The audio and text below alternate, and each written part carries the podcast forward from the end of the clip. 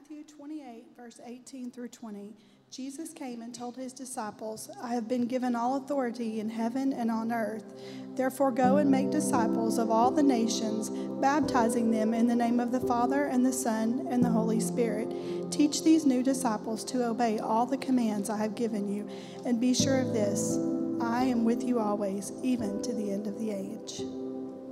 Luke 24, 45 through 49 says, Then he opened their minds to understand the scriptures. And he said, Yes, it was written long ago that the Messiah would suffer and die and rise from the dead on the third day.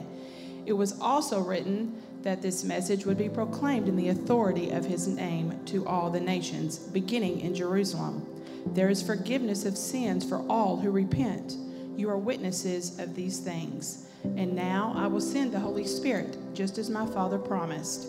But stay here in the city until the Holy Spirit comes and fills you with power from heaven.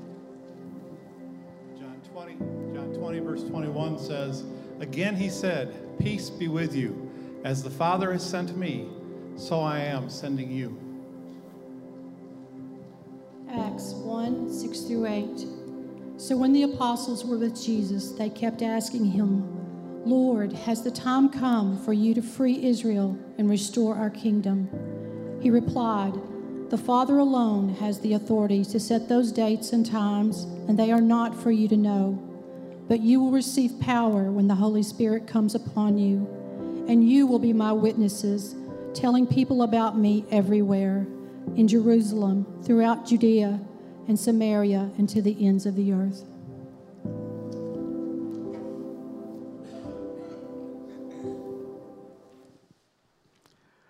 Good morning, church. It is a blessing to see the. Uh, I, know, I know Todd would not say the word. I'll be brave. I'll say the word. It's good to see the COVID prisoners set free. Amen. Let, let's give a hand to the COVID prisoners that have been set free. We, we still have some COVID gaps in our congregation this morning, but it's getting a lot better, and I pray that this final wave of this decreased and disabled virus will quit disabling us. I'm proud of you who are here this morning.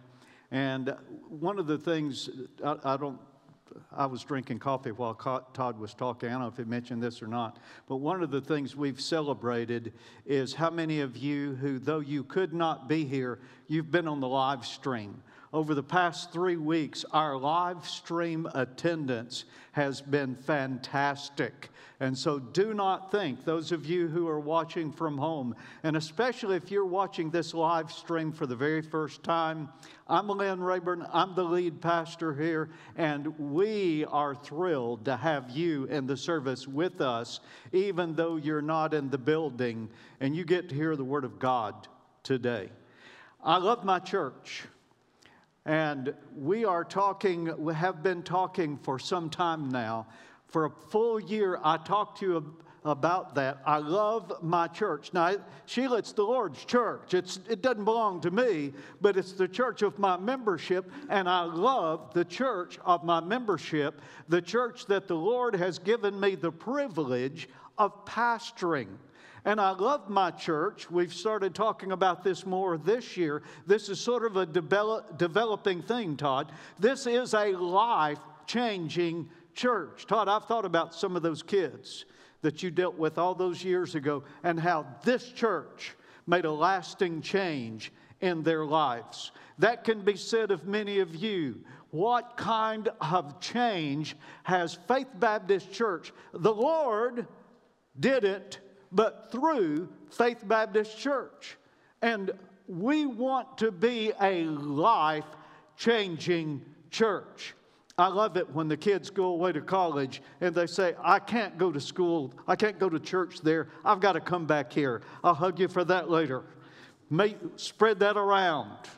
This is a special place. This is the place, Joe, where we meet with God. He is indeed in this place. We came not just to meet with each other and to hear Lynn preach, we came here to meet with God because God is life changing. We came here to honor Jesus Christ because Jesus is life changing. And we came to be a part of the assembly, the ecclesia, the church that is Faith Baptist Church, Faith NLR, because this is a life changing church. We've been talking about our goal, our responsibility of making disciples. We've talked about our, our, our purpose as a church is to love God, to love others, and reach the world. And the way that we make disciples, we recognize what a disciple looks like. It's someone who loves, characterized by love. It's someone who's growing. It is someone who is serving God. Praise God for the volunteers. You make the difference in this church. This church may be staff led, but it is driven by the volunteers. Our job is to turn you loose in ministry, not to do all the ministry, but turn you loose in ministry to the church and to God the Father through faith in Jesus Christ. I spoke last week pretty bluntly about giving, specifically about tithing. But the final uh, part of the series love, grow, serve, give, go. A disciple of Jesus Christ is someone who's been so changed and so touched with the gospel of Jesus Christ that they are witnesses. Did you notice the scriptures that were read this morning, the commonality in those passages? It was about the gospel of Christ being proclaimed to the world and that we have been empowered. The, the commonality was the power of the Spirit. It was the witness of the believers, and it was the fact that we are to take the gospel of Jesus Christ to all the world. That is, the mark of a disciple is that he goes.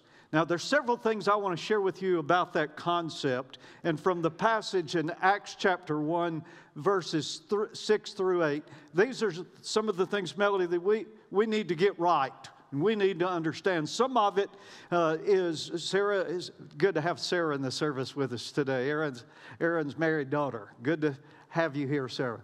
Uh, by the way, the, the most special COVID refugee here is my wife sitting way back in the back corner. Let's give Brenda a hand for. She did not have COVID. She was a COVID refugee because I had it. And so she had to stay home so she could have her cataract surgery tomorrow. For those of you who've been really concerned about her, I appreciate that. She appreciates it more, but she didn't have it. She was she's just interested in getting the other eye done. John's getting his other eye done on Thursday. Brenda's getting her other eye done tomorrow. Anyway, I need to get on with the sermon. We need to understand that we are in sales, not management. Now, that you say, that's in the Bible? It is indeed. In Acts chapter 1, beginning in verse 6, it says very clearly, we're in sales, not management. Now, when I, I learned that phrase, Jerry, when people would say to me, Preacher, you're not praying hard enough because we're not getting the rain we need. That was in Florida. And I learned to say, I'm in sales, not management. I'm not in charge of the weather. And by the way, I'm not in charge of who wins in football games. I'm in sales, not management. I'm not in charge of whether you find a husband or a wife or on and on. I'm in sales, not management. And Cindy, so are you. We're all in sales, not management. God is in charge and we are not. It's too easy to become distracted by the politics of our day. It's too easy to become distracted by the style of our music or the arrangement of the building or who's in what class. We can begin to think that we are in management. A friend of mine a few years ago said churches founded upon Jesus Christ must not waste time and effort upon irrelevant matters.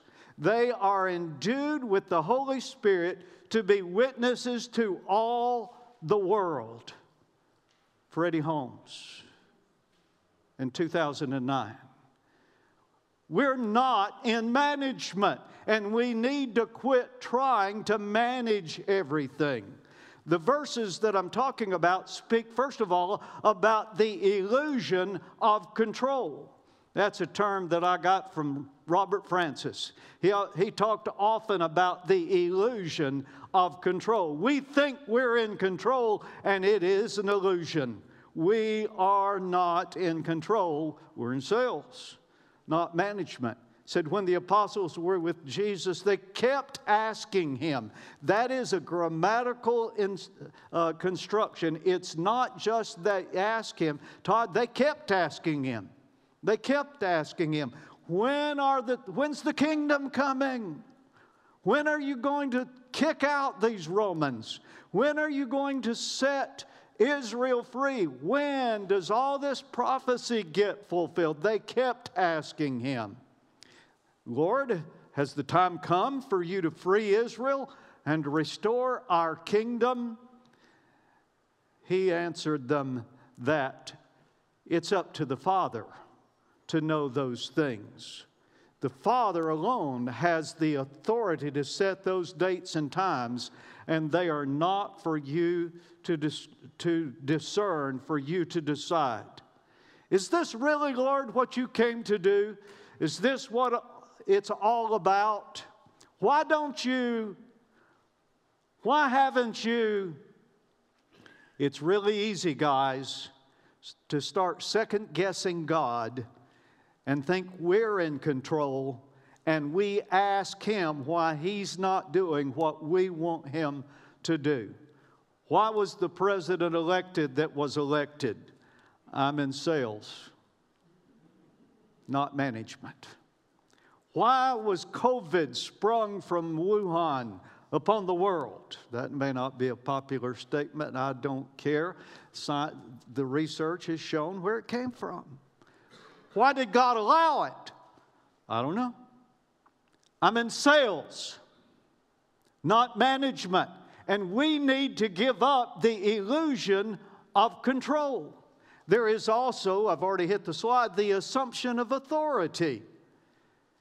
They thought that they ought to have the authority because they were followers of Jesus and they felt, Sam, they felt bold enough to ask him a dumb question. Now, the truth is, we still ask God dumb questions. I, I showed the picture last week of the face with the rolling eyes, and I ask you, do you ever roll your eyes at your children? You think God rolls his eyes at us?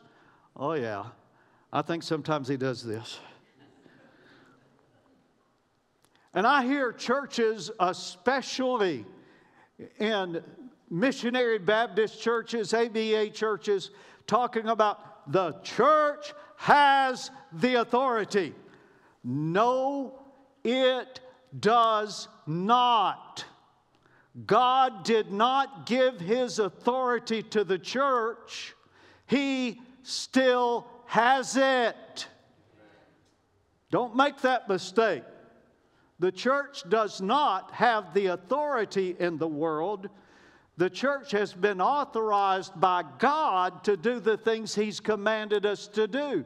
There's a difference in saying, by His authority, we've been told to do this, this, and this.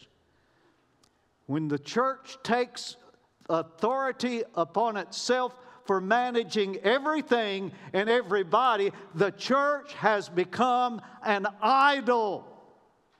Be careful. Be careful. Because we're in sales. We're in sales.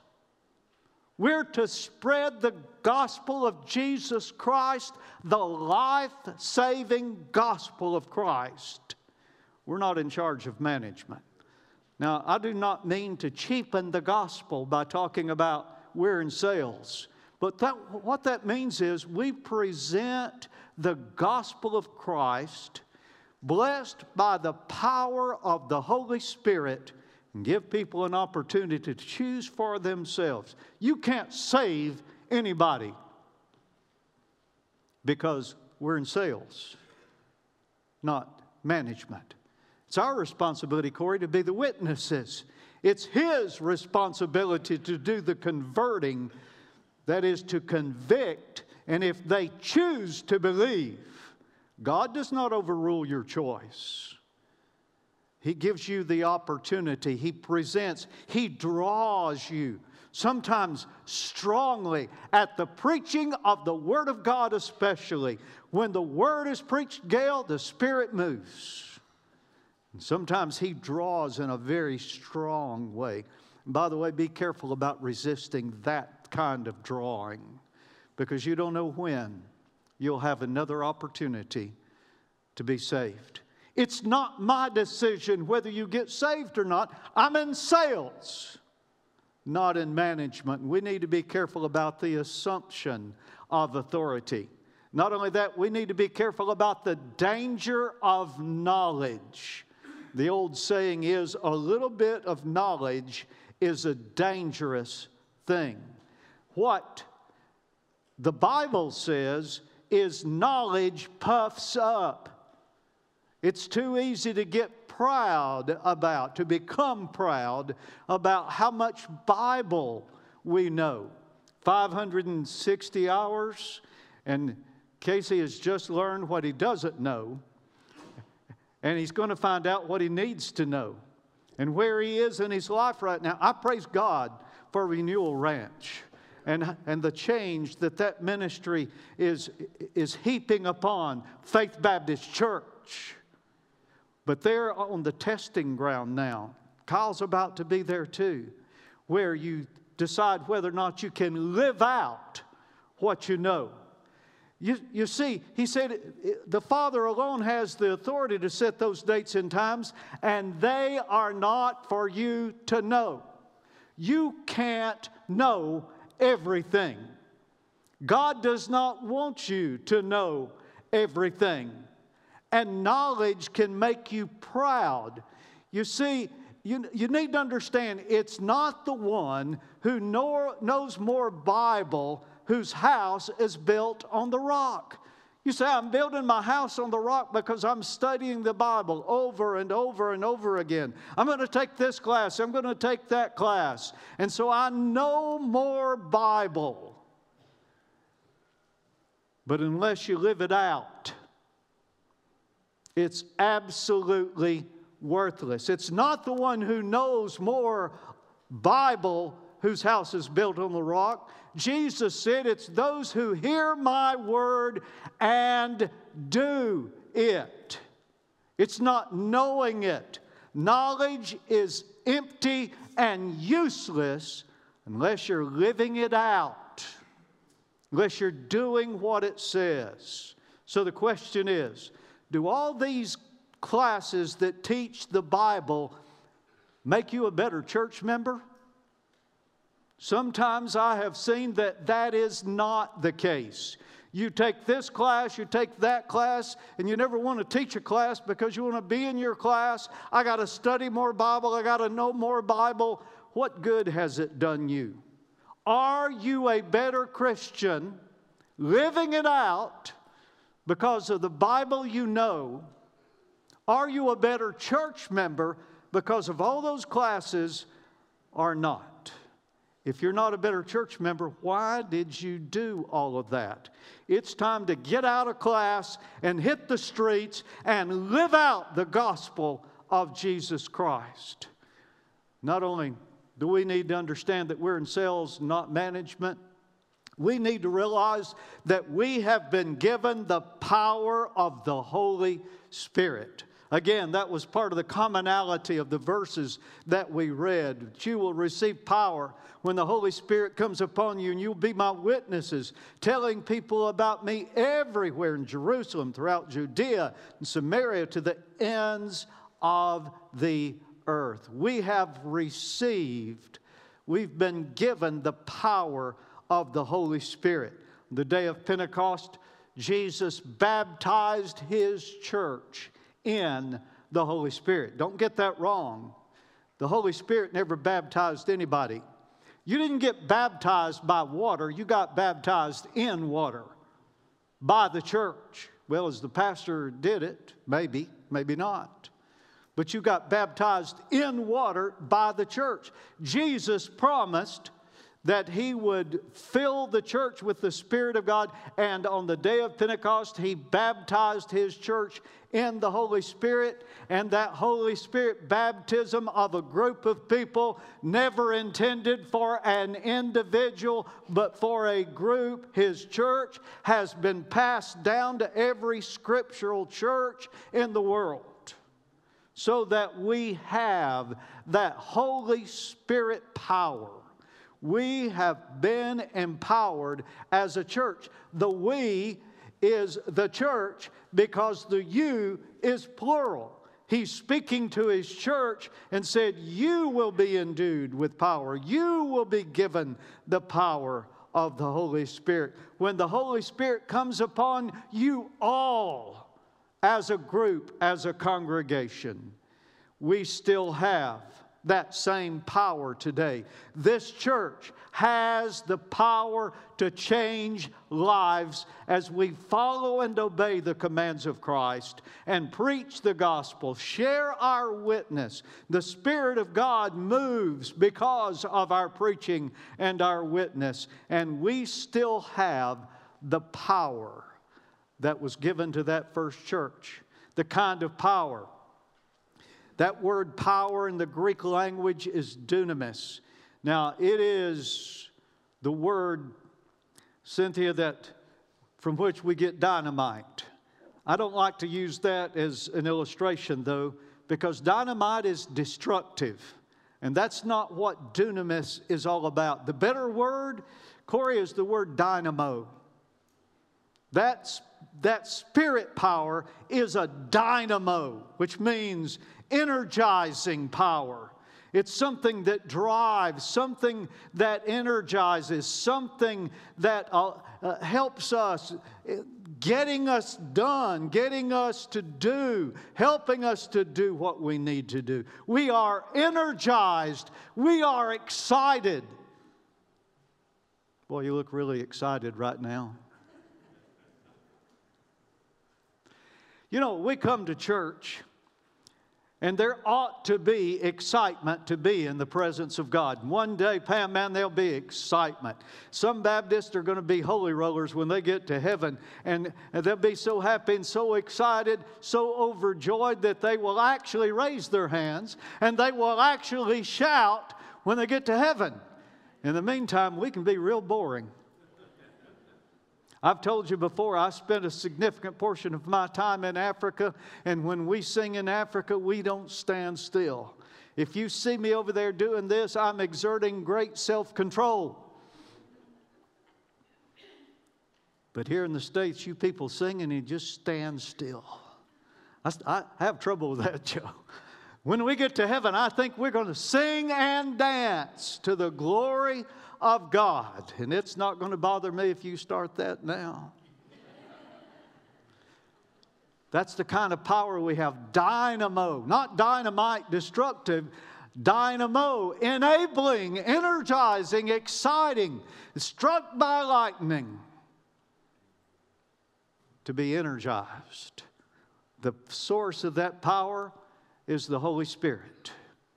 It is the Holy Spirit of God.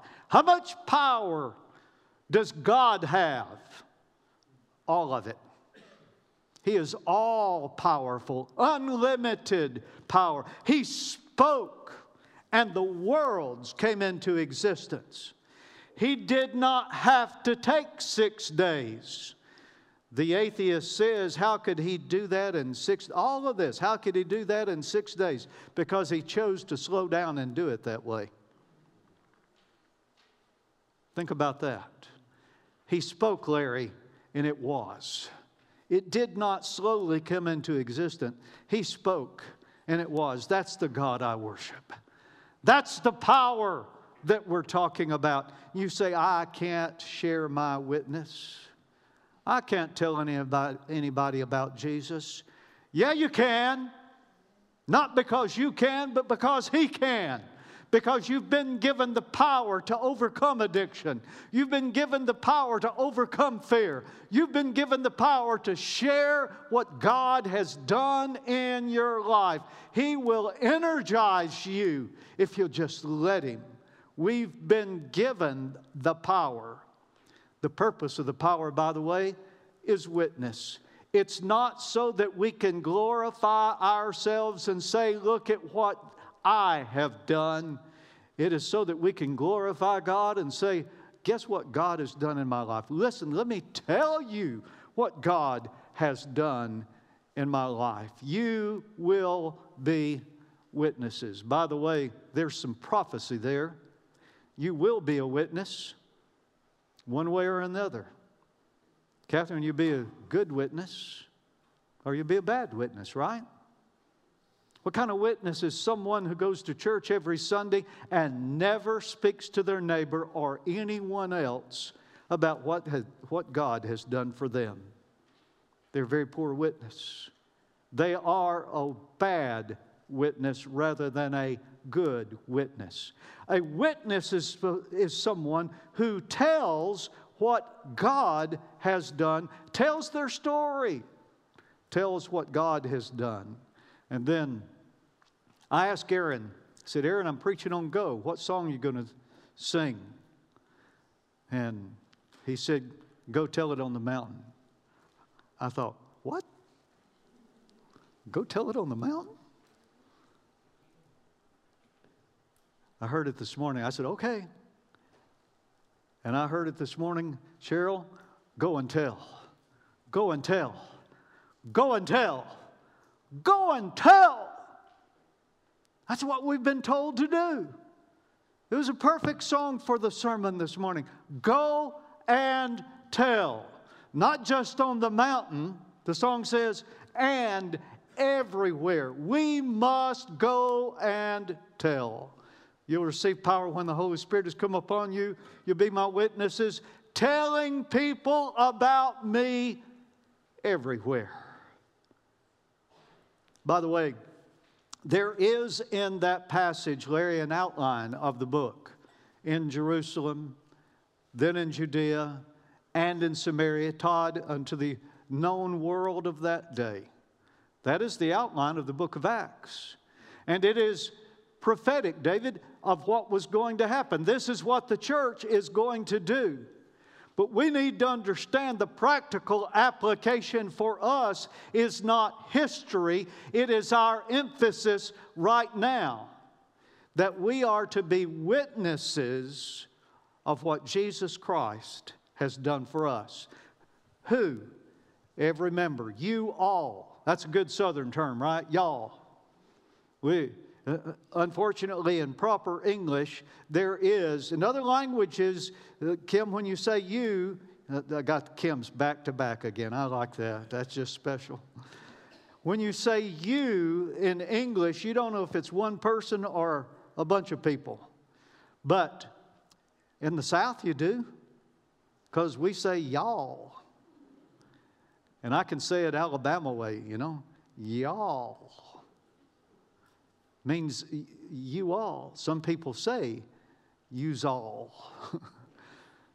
and that is a plural, meaning the congregation, but it includes every one of you. Every member of this church ought to be going and telling. What do we tell? It says, You'll be my witnesses telling people about me everywhere. We have an idea that you have to be a theologian. That's why we're in classes. I got to know more so I can ask, I can answer every question that anybody would ever ask me anywhere. Nobody gets to that point because God does not choose to tell us everything. The Bible says the secret things belong to God. Check me out on that. The secret things belong to God, the revealed things belong to us the things He chooses for us to know. There are some things He just doesn't tell us. You can't ask, you cannot answer. You'll never learn enough to be able to adequately answer every question, even from your five year old. We saw that video a couple weeks ago, right?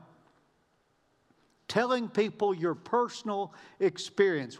What has God done in your life? You don't have to be a theologian to tell what God has done in your life. You just tell your story. You have no idea how powerful your personal story can be to the people to whom you share it. Tell your story. Tell what Jesus has meant to you. Tell what Jesus has done in your life. By all means, that was your charge yesterday at graduation. Be an evangelist. Go and tell what God has done in your life. You don't have to know proper English, you don't have to know Christianese. You just tell in your own words, out of your own heart, what God has meant to you. Has God meant anything to you? Can you say amen? Has God meant anything to you? Has God done anything in your life? Go and tell. Go and tell. Go and tell. You don't have to be a theologian to tell people what God has done in your life. Who do you tell it to? Everyone. You will be witnesses telling people about me everywhere. That means everyone, everywhere. Is Jesus on your lips? I, I love that. I love to tell the story of unseen things above, of Jesus and His glory, of Jesus and His love. I love to tell the story because those who know it best are hungering to hear it, just like the rest. Go and tell. Go and tell. Then finally, we must reach. We need to understand that we are supposed to reach the ends of the earth. We tell it Jerusalem, throughout Judea and Samaria, and to the ends of the earth. What does that mean? First of all, Jerusalem. That's our own community, our own place of residence. What does that mean, our community? Some people have thought that only means the area around this church.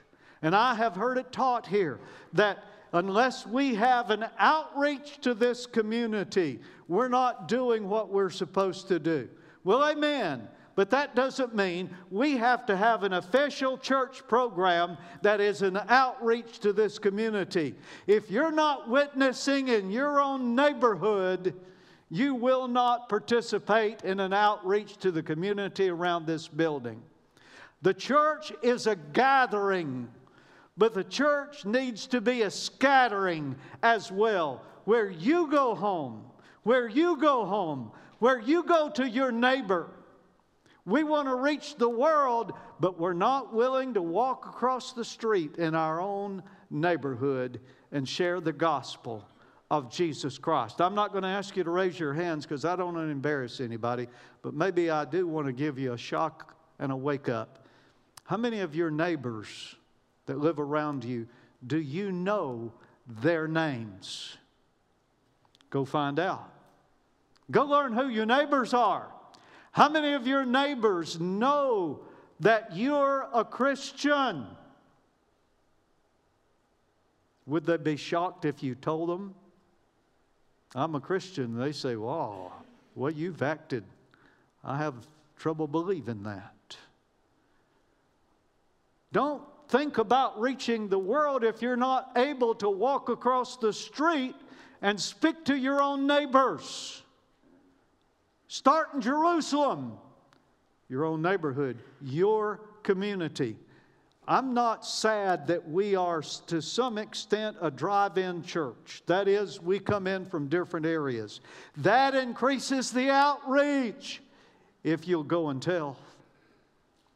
You personally are responsible for the souls in your neighborhood, our own community.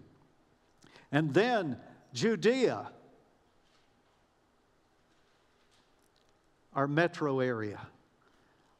I know we're not Chicago, we're not New Orleans, we're not Atlanta, but this is a metro area.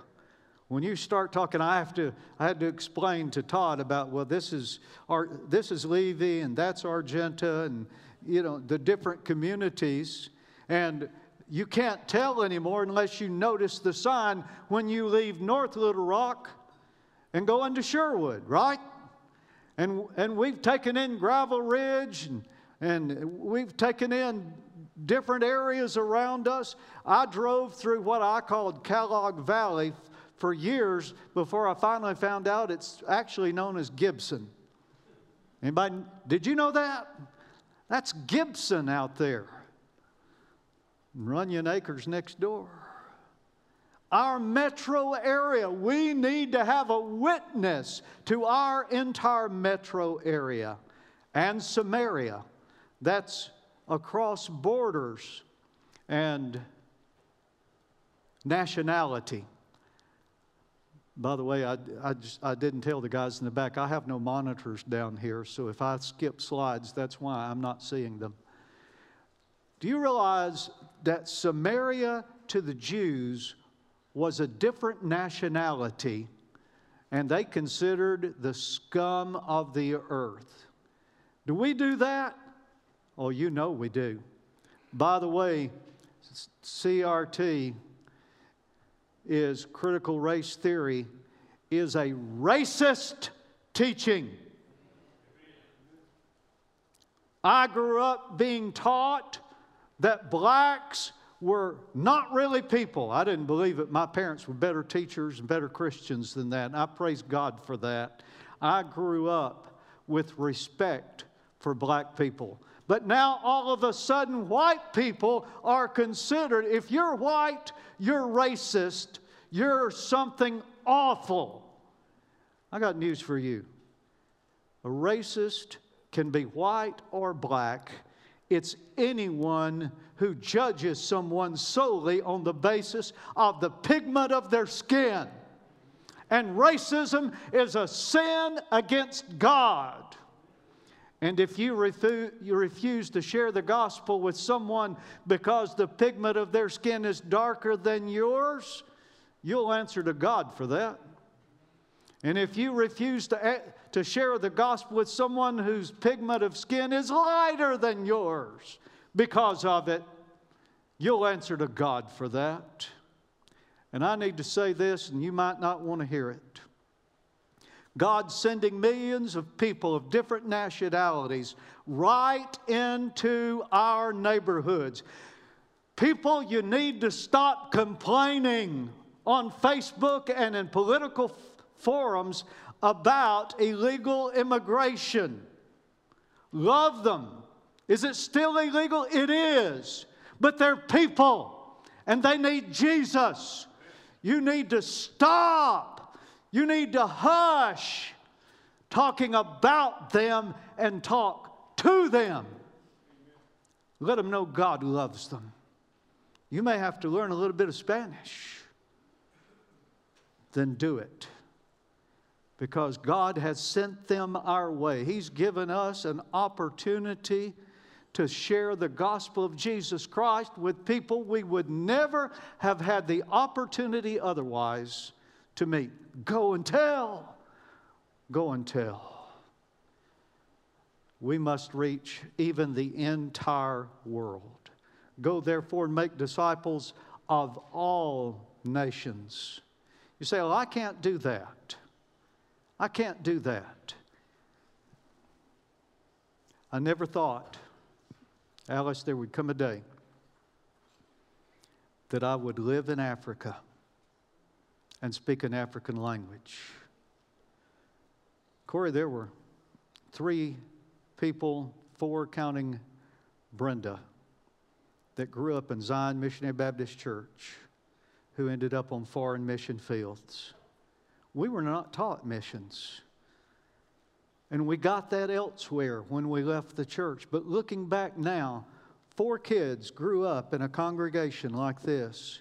And guys, they heard the gospel. They heard about how we needed to reach the world. They heard, and they never thought, Kara, that they would end up in Africa sharing the gospel of Jesus Christ. Oh, listen, it's amazing what God can do when you surrender to Him. Would to God that there would be young people in our church that would surrender to preach the gospel even in the regions beyond. Where we can't go ourselves, we send and support missionaries because we are responsible to reach all the nations, even to the ends of the earth. One time in Africa, my sending pastor, Claude Lanier, came to visit us. And I said, I've got a new area that I'm working in, and I'd like for you to see it because it's sort of unique. It's under the shadow of Mount Kenya, it's a hilly place, it's somewhat remote. He said, I'd love to do that. So we drove the hard road, Susan, till the hard road stopped. You know what I mean? Pavement, hard road. Then we took the dirt road. Thought it wasn't gravel, it was dirt. We took the dirt road and drove as far as my Isuzu trooper would go. And then we got out. That included Cynthia fording a stream. He thought that was cool. I was glad we made it across. We, we drove as far as the trooper would go, and we got out of the trooper and we hit the foot trail. And we walked for about an hour and a half on the foot trail. And we got to the top of this hill. We'd call in Arkansas we'd call it a mountain. There it was a hill. And he was huffing and puffing, and he said, Brother, we have indeed reached the ends of the earth. we were planting a church there to the ends of the earth. I didn't think it was the ends of the earth. On the other hand, when Brenda and I were in Mongolia for a couple of months and filling in for a missionary there, we got on a train and rode to the north side of the Gobi Desert. And Sarah, I said, This is the ends of the earth. We're responsible. That's what our mission program is all about. Are you going? You may not go to Africa. Are you going? Who witnessed to you? Basil, aren't you glad somebody shared the gospel? I don't know, maybe it was a preacher, maybe it was your Sunday school teacher, maybe it was your parents. But every one of you who's been saved, you can think back to who witnessed to you. Did the chain of events and the, the chain of the story stop there? Who have you witnessed to? And to whom are you now witnessing? Who do you need to witness to? When I talked about your neighbors, did faces and names pop into your head? If they didn't, they need to. When you think about your job, who at your job, whose face do you see? When you think about your school, whether elementary, middle school, high school, or college, what face pops into your mind this morning? Who do you need to go talk to about your faith in Jesus Christ?